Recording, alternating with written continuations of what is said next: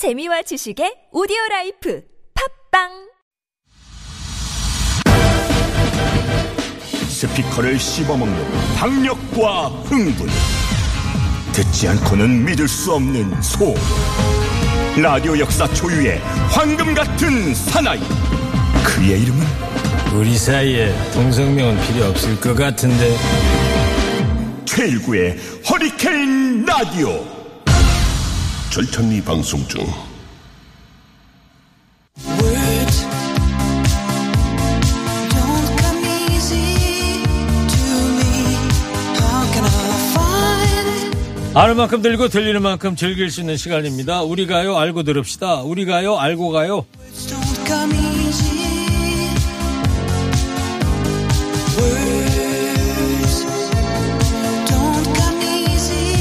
넌 감이지 그렇습니다.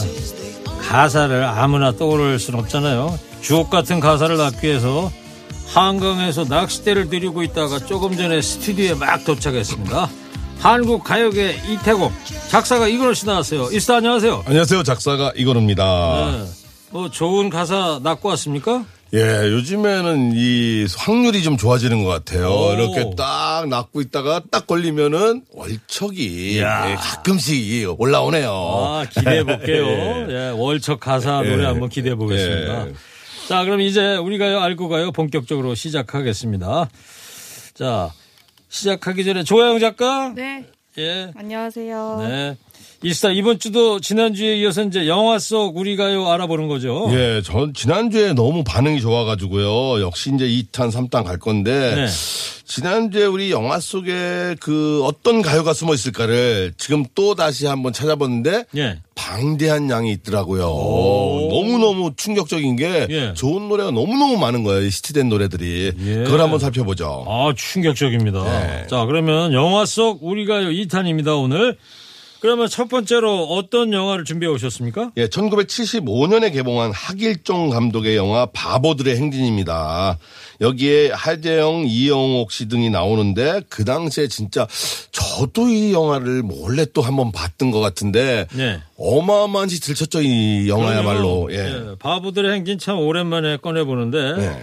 자, 조금 있다가 명장면을 청취자 여러분께 들려드릴 건데 그 전에 네. 이스타가 들을 장면을 좀 설명을 좀 먼저 좀 해주세요. 그렇죠. 이 영화는 70년대 당시 방황하던 청춘들을 그린 영화예요. 그 주인공 이름이 병태하고 영자인데 네. 이 병태하고 영자하고 사랑을 하다가 야 이제 우리 이상을 찾아서 고래를 잡으러 가자. 음. 뭐 그런 어 허무맹랑한 얘기지만 우리들의 어떤 잃어버린 꿈을 찾는 영화죠. 맞습니다. 이 장면에서 어떤 순경 순경 경찰 아저씨가 막 이제 머리를 자르려고 장발 단속을 해가지고 예. 막 거기서 거기서 그러니까 왜 불러 하는 그 노래가 나오는 게 이 명장면이었죠. 자, 그러면 네. 요 장면을 청취자 여러분 잠깐 들어보겠습니다. 야 야 야 야 재수없게 걸려봐. 고속도로 생기지. 아니 인사봐라 너희들 어디로 도망가는 거야? 어? 따라와. 왜? 불러 왜 바보들의 행진의 그 마지막 부분쯤에 이 장면이 나오지 않습니까? 장발 단속하는 장면인데. 예, 중간 부분 같은데요. 중간입니까? 예, 야, 그때 당시에 도망 다니고 그러면서 저희들도 그거 지금 신기했잖아요. 머리 길다고, 예? 마- 머리 자르고. 이건우 씨도 당해봤어요? 아니죠. 저는 이제 중학생 때이기 때문에. 아, 중학생 예, 때. 영화로만 본 거죠. 예. 아니, 이제 고등학교 졸업하고 대학 들어가가지고 저는 한 두 번인가 걸려가지고 아, 그때도요. 잘리질 않고 이제 도망은 쳤죠, 그때. 예. 그래서 이 영화 속에 이 웨블러가 데이트를 쳤는데 이 네. 노래와 함께 또 고래사장이라는 노래도 쳤잖아요. 그렇죠. 술 마시고 노래하고. 예, 네. 그런데 결국은 나중에 이제 왜 불러가 선생님이 불러도 왜 불러 뭐 이래가지고 나중에 금지가요가 또 되잖아요. 아, 그랬습니까, 예, 그때? 예, 금지가요로도 되죠 왜 불러가. 알겠습니다. 그러면 송창식 씨 노래죠. 왜 불러? 잠깐 들어보겠습니다.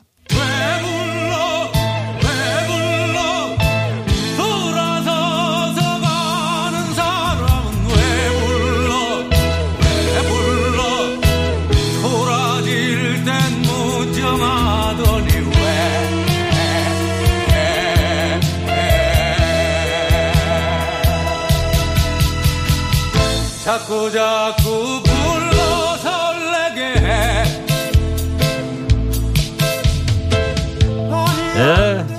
좋습니다. 그나저나 이스타 이 영화 봤다고 그랬잖아요. 개봉했을 때. 네. 이 어릴 때 극장 들어가기 힘든데 75년이면 중학생이었는데 그거 어떻게 봤어요, 그래? 예, 지난주에 이어서 제가 이제 학생이 미성년자 관람 불가 영화를 이렇게 몰래 보는 작사가가 됐는데요. 예. 그 당시도 제가 이렇게 몰래 너무 보고 싶어서 친구들하고 들어갔다가 저를 군인으로 오해한 검시원이 저만 통과되고 제 친구들은 영화를 못 보는 예 그래서 알았어요. 제가 하여튼 예. 영화를 보게 된 것 같습니다. 약간 나이보다 조금 나이 있어 보이는 것도 그럴 때는 참 도움이 되는군요. 예, 굉장히 성숙한 얼굴이었어요. 알겠습니다. 바보들의 행진 좀 봤고요. 자, 그러면 영화 속 우리가요 두 번째 만나보도록 하겠습니다. 이번에 두 번째 영화는 어떤 영화입니까? 예, 두 번째 영화는 바로 2006년에 개봉한 영화 비열한 거리. 네. 아, 조인성, 남국민, 이보영이 주연을 맡은 작품이에요. 그러니까 한국형 어, 뭐라 그러죠? 조직 누아르, 폭력배 누아르. 세계에 누아르. 예. 그런 그 어떤 인생과 몰락을 그린 내용인데 당시 한국 영화 평론가 협회상, 감독상, 대한민국 영화 대상, 나무주연상 상이란 상은 싹쓸이했죠. 그래요. 예. 이번에도 이제 명장면이 이제 준비가 돼 있는데요. 비열한 거리. 조하영 작가가 어떤 장면 들을 건지 먼저 설명 좀 해주세요. 네, 이 영화에 조인성 씨가 주연 맡았었는데요. 그 병두라는 삼류 조폭 조직의 2인자 역할을 연기했어요. 네. 그분이 그 보스와 후배들 사이에 낑겨가지고 떼인 돈 받아주는 정도만 하면서 근근히 살아오고 있었는데 그 별 볼 일 없는 삶 속에서도 자기가 건달로서 자존심은 좀 세다. 음. 이런 걸 어필하는 장면이어서 아. 후배들을 앉혀놓고 어. 건달로서 자존심은 지켜야 된다. 뭐 예. 이런 얘기를 하는 거죠. 저도 이 영화를 봤었는데 아마 들으면은 금방 알 수 있을 것 같아요. 근데 조하영 작가 네. 낑겨요? 끼어서 그랬다는 지금 거지. 제가 선생님들 사이에 낑겨 있는 것처럼 알았어. 낑겨 있었다고 합니다. 자, 그러면 비열한 거리 명장면 한번 들어보시겠습니다. 야마 이 형님, 건달 저상이 뭐여? 한번 읊어봐 이 형님. 쪽팔리지 말자. 다구리를 맞지도 말자. 밥은 굶어도 구두는 닦자. 입니다 형님. 그래 건달은 말이야 굶어 뒤져도 자존심 하나로 가는 거요 자존심 버리는 순간 뭐다? 양아치다 네. 맞아요. 이 장면 기억나요. 예. 쪽팔리지 말자. 예. 자존심 버리지 말자. 예. 아주 명장면 명대사였는데 그러면 이 비열한 거리 속 우리가요 어떤 노래죠? 정말 유명한 노래입니다. 강진의 땡벌. 아, 아, 이 노래는 사실 라우나 씨가 1987년에 발표한 자작곡이에요. 이후에 2000년에 이제 강진이 자신의 앨범에 리메이크하여 이제 수록을 했는데 조인성이 이 버전을 부르면서 정말 어마어마한 인기를 얻게 되죠. 네. 그 조인성 씨가 영화 속에서 운전하여 가면서 그러니까요. 아, 땡벌 땡벌 네, 했던. 그래가지고 나중에 강진 씨가 조인성에게 감사함을 표했다 합니다. 네, 역주행했다는 거 아닙니까? 그렇죠. 이 노래가? 노래도 역주행 아주 대표적인 노래죠. 강진 씨 노래는 대부분이 역주행하는 게 많잖아요. 영탁이 부른 막걸리 한 잔 누구? 그러네요. 요번에 조인성이 부른 땡벌. 예, 그리고 요번에 붓도 그러고. 아, 맞아. 아, 강진이 형은 어떻게 불러놓으면 역주행이야. 자, 그러면 강진의 땡벌 잠깐 들어보겠습니다. 당신은 못 믿을 사람 아 당신은 철없는 사람 아무리 달래봐도 추워요 이 노래는 노래방 같은 데 가서 부르면 정말 신나게 부를 수 있을 것 같아요. 그러니까요. 노래방 가보니까 언제인지 참 모르겠는데. 자, 이제 두 번째 영화 속 우리가요 이제 들어봤습니다. 그러면 이스타가 선정한 영화 속 우리가요 세 번째는 어떤 영화입니까? 예, 2017년에 개봉한 장훈 감독의 영화 택시 운전사입니다. 예. 5.18 광주 민주화 운동 당시 있었던 실제 사건을 바탕으로 만들어졌어요. 송강호 씨가 열연한 작품으로 이제 알려져 있잖아요. 그렇죠. 당시 누적 관객 수가 436만이 넘는 수를 기록했어요. 예, 저도 이 영화를 봤습니다. 자, 그러면 택시 운전사 명장면 이제 들어볼 건데 조양 작가 어떤 장면이에요? 이거는 이제 영화 거의 끝인데요. 그 송강호 씨가 택시 운전사로 나오잖아요. 예. 그분이 그 광주 민주화 운동 그 참상을 알리기 위해서 독일 외신 기자랑 함께 몰래 서울로 가려고 합니다. 위르겐 힌치펜터. 맞아요. 근데 그 검문소에서 군인들한테 잡힌 거예요. 근데 그 군인 중에 한 명이 막 차를 뒤지다가 그 몰래 숨긴 서울 차량 번호판을 발견하는데 예. 눈 감아 주는 거죠. 그래서 오. 굉장히 긴장감 있는 장면이고 그 송강호 씨가 실제로 꼽은 명장면이라고도 합니다. 아, 그래요. 저도 기억이 나는 것 같습니다. 어떤 장면인지 한번 청취자 여러분과 들어보겠습니다. 덩어리 무슨 일이 있어 공항까지 갈 거야 보내줘 외국인 일단 잡으라고. 뭐 기자도 아니고 서울 택시도 아닌데 뭐 어쩌게 보내라고 예.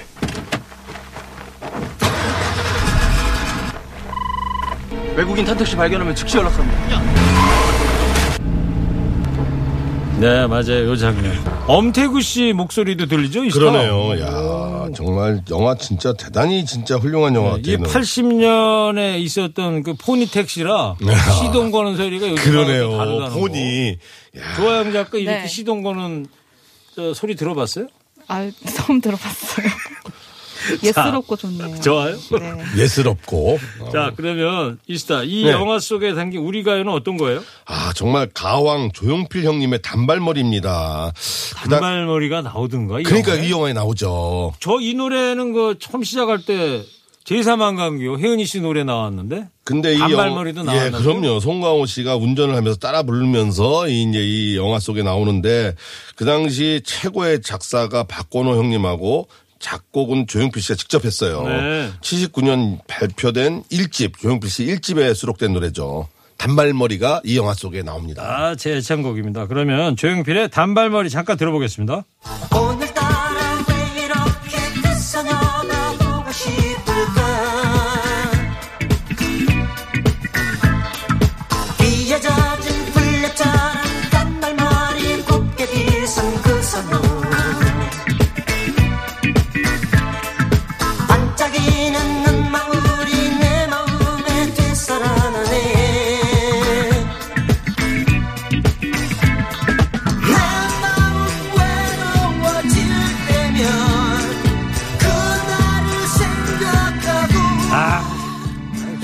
씨 노래 언제 들어도 기가 막힙니다.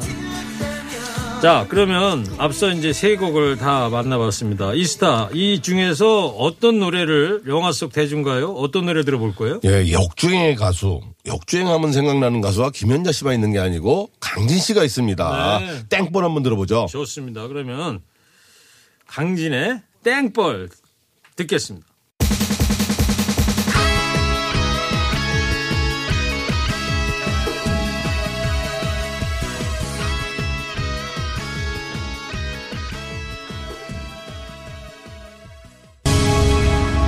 네, 강진 씨 땡벌 잘 들었습니다. 그 비열한 거리에 정말 조인성 씨가 네. 운전해가면서 이 노래 부를 때, 야, 정말 인상적이었는데. 그렇죠. 네. 그게 비열한 거리 영화 볼 때는 저는 OST 중에 하나인 줄 알았어요. 근데 나중에 알았어. 강진 씨 노래였다는 걸. 그렇죠. 그래서 강진 씨가 큰 덕을 본 거죠. 이 영화 덕분에. 예. 예. 알겠습니다. 자, 그러면 여기서요.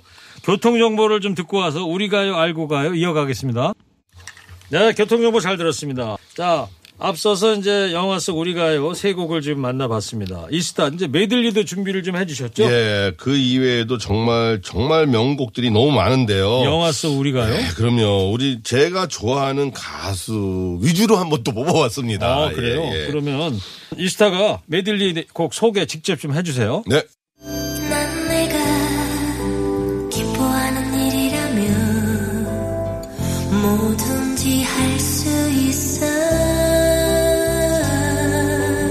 네, 정수라의 난 너에게입니다. 네. 1986년에 개봉한 이장호 감독의 작품. 이연세 만화잖아요. 그렇죠. 공포의 외인구단. 아, 이 만화 봤던 그 시절이 생각나네요. 허율 작사 정성조 작곡으로 당시 영화의 흥행과 함께 젊은이들에게 많은 사랑을 받던 노래입니다. 여주인공 이름이 엄지고 남자 주인공 이름이 까치요. 까치. 조양 작가 알아요? 아니요, 몰라요. 이 영화 야, 이거를 모른다는 또건 정말 차이가 있구나. 예. 젊은 세대. 예.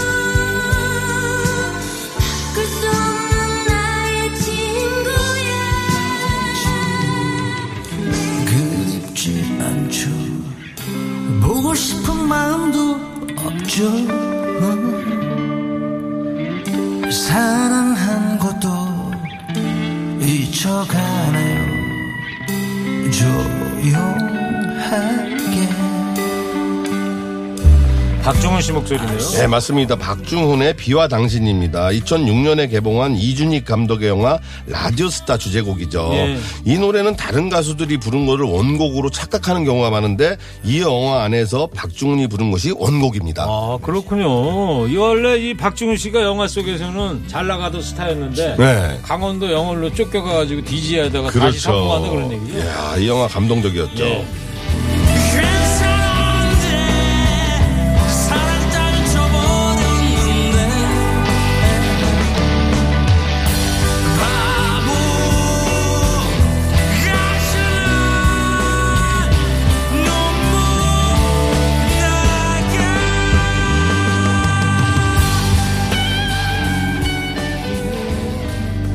그댄 곁에 없지만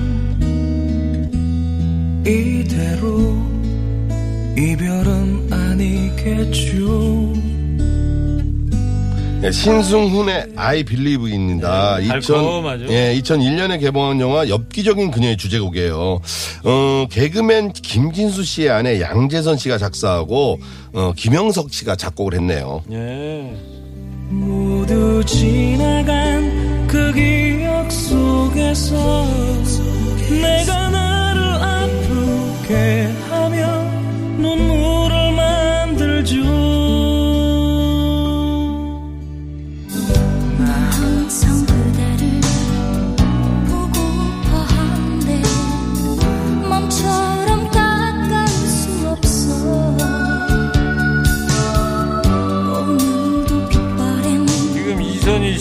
아니에요? 나 항상 그들. 예, 이 맞습니다. 노래도 영화에서 아, 나왔어요. 그럼요. 지금 피아노 배우시는 그 노래예요. 예, 제가 배우고 있는 예, 노래. 그러니까 2002년도에 개봉한 정흥순 감독의 영화 가문의 영광에서 주인공을 맡았던 배우 김정은이 불러서 정말 큰 화제가 됐던 곡이죠. 어, 그래요? 예, 영화 내용은 기억하지 못하는 분이 많은데 이 노래는 기억하는 경우가 많습니다. 아니 저는 영화는 봤는데 이 노래가 거기서 나왔다는 거는 모르겠네. 아, 무조건 나왔죠.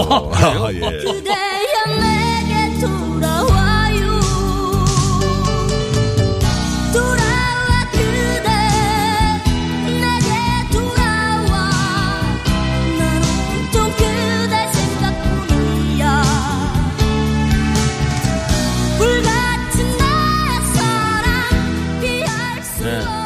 없어 메들리로 지금 네 곡 들어봤어요.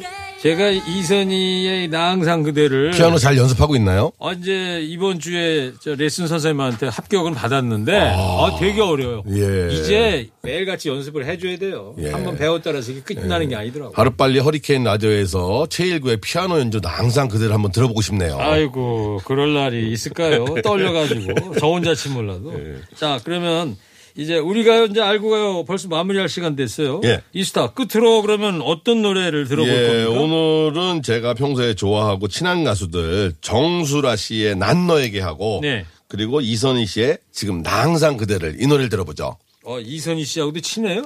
아 저는 이선희 씨하고 친하다고 생각하는데 이선희 씨는 저하고 친하다고 생각하지 않는 것 같아요. 아니 같은 저 이씨신데 어떻게 한번 해보세요 좀 예, 섭외 좀 한번 해주세요. 좋은 작품을 한번 써봐야죠 같이. 예. 자 그러면 정수라의 난 너에게 이선희의 나 항상 그대를 두고 이따라 드리면서 이스타하고 여기서 인사드릴게요. 이건우 씨 다음 시간에 뵙겠습니다. 예, 감사합니다. 조영 작가도 고생했어요. 네, 감사합니다.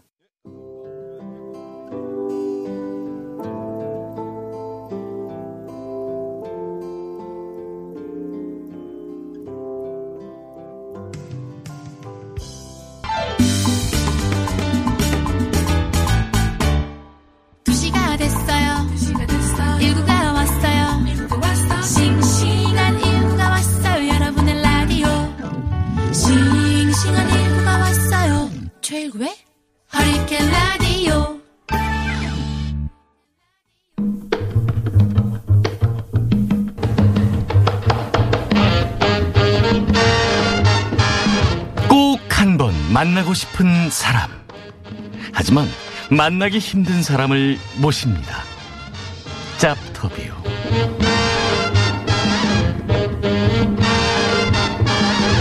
본 인터뷰는 해당 게스트의 과거 인터뷰를 재구성한 것으로 사실과 대체로 다름이 없음을 알려드립니다.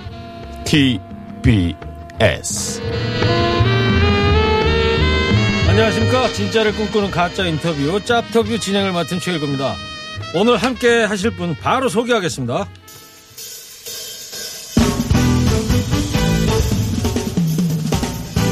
이름 일론 머스크, 지구를 넘어 우주까지 손대는 사업마다 대박 행진을 터뜨리며 젊은 나이에 억만장자 등극.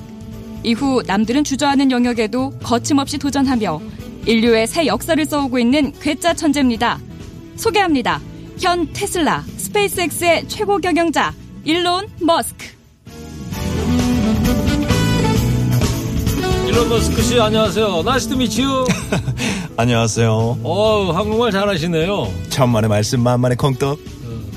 자, 한국에서 머스크 씨 인터뷰는 처음인데 이렇게 누추한 상암동까지 와주셔서 정말 고맙습니다. 음, 그렇지 않아요. 별로 무치하지 않아요. 시설이 굉장히 좋은데요. 사랑해요, TBS. 근데 보통 일요일 이 시간에는 뭐 하고 계십니까? 일요일 날도 뭐 일하고 그러시잖아요. 맞습니다. 평일 내내 바쁘게 살기 때문에 일요일은 좀 쉬려고 하죠. 일주일 동안 100시간은 일을 하거든요. 100시간이요? 야, 그러면 하루에 14시간이 넘는 건데 자는 시간 빼고는 계속 일을 한다 이 봐야 되겠네요. 대단하십니다. 아무튼 이제 귀한 시간 내주셨습니다. Thank you very much. 오, 19, 19. 그 정도는 해야 성공이란 걸 할 수 있지 않을까요? 어, 자존감이 뭐 대단하십니다. 겸손 좀 당부 부탁드릴게요. 겸손? 자, 프로그램 개발, 또 자동차, 우주산업까지 정말 많은 일을 하고 계신데 평소에 본인을 뭐라고 소개를 합니까? 아, 굉장히 어려운 질문이네요. 음, 전제 스스로 엔지니어라고 소개합니다. 그게 제가 어렸을 때부터 해오던 일이니까요. 전공이 공학이시죠? 네. 어렸을 때부터 세상을 바꾸는 것들이나 미래에 영향을 미치는 것에 관심이 많았어요. 또 신기술도. 왜 보고 나면 이런 생각이 드는 것들이 있잖아요. 와, 어떻게 된 거야? 이게 가능해? 그런 것에 관심을 가지고 뭐든 설계하고 만들어 보려고 하죠. 어, 저는 뭐 그런 생각 딱히 안 들던데요. 인터뷰 진행하시죠. 네, 죄송합니다. 근데 어렸을 때부터 일을 시작하셨더라고요. 맞습니다. 어렸을 때부터 고생을 많이 했죠. 제가 10살 때 처음 컴퓨터에 관심을 가졌어요. 그래서 아버지를 졸라 컴퓨터를 한 대 샀죠. 그때부터 독학으로 프로그래밍을 배우기 시작했습니다. 그러다 12살이 됐을 때 혼자 힘으로 비디오 게임을 만들어냈어요. 그리고 그 게임을 팔아서 처음 돈을 벌었습니다. 얼마나 벌었어요? 음, 음, 중요한 질문이 아닌 것 같은데 기억이 잘 안 나요. 네. 12살에 스스로 돈을 벌다. 이 대단합니다. 그러면 본격적으로 회사를 차린 건 언제였어요? 대학생 때부터 계속 사업에 관심이 많았어요. 하지만 고민됐죠. 사업을 하다 망하면 어쩌지? 그냥 편하게 직장이나 다니는 게 낫지 않을까? 이런 생각을 끊임없이 했습니다. 네. 그러면 그 고민을 말입니다. 확신으로 바꾼 특별한 계기가 있었어요? 음, 제 스스로 한 가지 실험을 진행했습니다. 하루에 1달러만 가지고 먹고 살 수 있는지 시험해 보는 거였죠. 네. 마트에서 냉동 핫도그와 오렌지를 가득 사와서 그것만 먹기 시작했어요. 그리고 한 달이 지났을 때쯤 확신했습니다. 아, 내가 혹시 사업이 망해도 난 30달러만 있으면 살 수 있겠구나라고요. 그래서 사업을 하기로 결심했죠. 아, 그래도 그렇지 한 달 동안 핫도그만 먹으면 물릴 것 같은데요. 소스를 바꿔가면서 먹었습니다. 그렇게 결심하고 나서 그러면 처음 시작한 사업이 뭐였습니까? 음, 처음 비즈니스요. 어, 제가 24살 때 동생 킴벌, 킴벌과 함께 아버지로부터 2만 8천 달러를 지원받아서 집2라는 회사를 차렸어요. 뭔 투요? 집2. 예, 계속 하시죠. 집2. 암튼 그게 누구나 손쉽게 가장 가까운 피자 가게를 찾을 수 있도록 도와주는 사업이었는데 창업 4년 만에 약 3억 7천만 달러를 받고 매각했습니다. 그 돈 우리 돈이면 한 4천억 되는 건데요. 아, 부끄럽습니다. 그그 돈으로 온라인 금융 서비스 업체인 엑스닷컴이라는 회사를 차렸고 또 한 번의 매각을 통해 자본금을 얻을 수 있었습니다. 그 돈으로 지금의 테슬라와 스페이스 X를 차리게 된 거죠. 아, 대단합니다. 충격적입니다. 그 지금 말씀하신 그 SpaceX가 전세계적으로 지금 화제잖아요. 왜 갑자기 우주로 가야겠다 이 생각을 하셨습니까? 제가 대학생이던 때 끊임없이 고민했습니다. 세상이 직면하고 있는 큰 문제는 무엇일까? 음. 20대 초반이면 다들 어디 놀러 갈까 이런 고민할 때였는데 그런 고민을 했군요. 제가 좀 성숙했네요. 그런 고민 끝에 제가 가장 중요하다고 생각한 세 가지는 인터넷, 지속 가능한 에너지 경제로의 전환, 그리고 우주 탐사였습니다. 특히 여러 행성에서 사는 삶이죠. 그래서 전 오래전부터 화성의 인류를 위한 도시를 건설해야 한다고 믿었습니다. 화성이 인류의 유일한 대책이라고요. 네. 근데 말이 쉽지 우주 탐사라는 게 이게 상당히 어려운 건데 실제로 또 여러 번의 실패도 겪었지 않습니까? 음, 음, 그런 얘기는 하지 말아요. 부끄러워요. 스페이스X는 세 번이나 실패를 했어요. 그래서 실패 확률을 줄여보려고 유능한 수석 엔지니어를 스카우트하려 했었어요. 음, 하지만 아무도 오지 않았습니다. 결국엔 제가 수석 엔지니어가 됐죠. 더 나은 사람을 찾을 수 있었다면 세 번까지는 실패 안 했을 겁니다. 그렇게 계속 실패했을 때 포기하고 싶진 않으셨습니까? 음. 전혀요. 전 결코 포기하지 않습니다. 그렇죠. 포기는 김장 배추 셀 때나 쓰는 말이니까. 근데 그렇게 힘든데 왜 계속 모험을 하고 있습니까? 글쎄요. 중요하고 가치가 있는 일이라면 힘들더라도 계속 해야 한다고 생각합니다. 또 제가 하려는 일이 사람들이 미래를 기대하도록 만들어준다는 게 굉장히 큰 동기부여가 돼요. 근데 진짜 사람이 화성에 가서 살 수 있을까요? 혹시 거기 가서 외계인이라도 나타나면 어떡해요? 외계인은 우리 중에도 있을 수 있죠. 우리 원나인 씨도 외계인일 수 있고요. 저를 외계인이라고 하는 사람도 있는데 이건 농담이에요. 인류는 소행성 벨트에도 갈 수 있을 것이고 목성과 토성의 위성에도 갈 수 있을 거예요. 그러니까 우리는 다행성 종족이 되는 겁니다. 인류는 위대해요. 네. 어, SF 영화 보는 것 같습니다. 지구를 넘어서 우주까지 한계 없는 도전을 이어오고 계신데 앞으로의 목표도 궁금합니다. 제 목표는 유용한 일을 하려 노력하고 더 좋은 미래가 올 확률을 높여서 사람들이 미래를 기대할 수 있게 만드는 겁니다. 그래서 전 사람들의 사랑을 받는 제품을 만들고 싶어요. 네. 세상에 우리가 진짜 사랑해서 사는 물건이 얼마나 될까요? 거의 없다고 봅니다. 저는 그런 제품이 더 많아졌으면 해요. 네. 머스크 씨 마지막으로 하나만 더 물어볼게요. 비트코인 어떻게 생각하세요? 아하, 이건 어떻게 얘기를 해줄까 말까. 자세한 이야기를 여기서 하긴 좀 곤란하지만 확실하게 말씀드릴 수 있는 건 생활에 필요한 자금은 암호화폐에 투자하지 말란 겁니다. 뭐좀 위험해도 재밌게 해보고 싶다면 좋은 기회라 생각해요. 암호화폐는 지구상의 새로운 화폐가 될 거거든요. 물론 아직은 그게 어떤 암호화폐가 될지 모르겠지만 그래도 지금 당장은 암호화폐 투자하는 것에 너무 깊이 빠지지는 마세요. 네. 무슨 뭐 좋은 일 있으신가 봐요. 자꾸 웃으시네 말씀하시면서. One Nine 씨를 보니까 기분이 좋네요. 알겠습니다. 그럼 머스크 씨 끝으로 허리케인 라디오 청취자 여러분께 한 말씀만 좀 해주세요. 네, 어, 머스크인 제가 어, 한 말씀 드리면 마스크 잘 쓰시고요.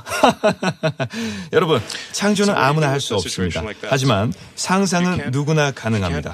만일 그 상상에 가치가 있다면 불가능과 실패를 먼저 생각하지 말고 꼭 도전하세요. 그럼 우리 인류의 미래는 조금 더 희망적이고 바람직한 방향으로 갈 겁니다. 네, 말씀 새겨 듣겠습니다. 일론 머스크 씨 오늘 상암동까지 나와주셔서 감사합니다. Thank you. Thank you. 박기사 차빼. 본 인터뷰는 해당 게스트의 과거 인터뷰를 재구성한 것으로 사실과 대체로 다름이 없음을 알려드립니다. TBS 화성으로 인류를 이주시키겠다는 사나이죠. 일론 머스크 인터뷰 잘 들었습니다.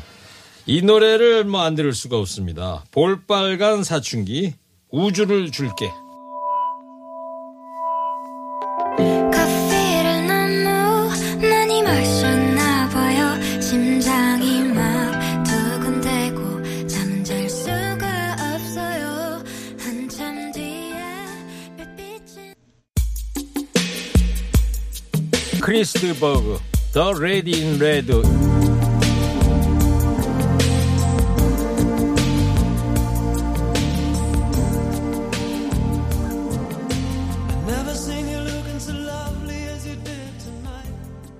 네, 허리케인 라디오 마칠 시간 됐습니다. 오늘 끝곡은요, 한가빈, 자기, 아, 이 노래입니다. 자, 이 노래 들으시고요. 저는 내일 다시 뵙겠습니다. 그럼, 이만! 자기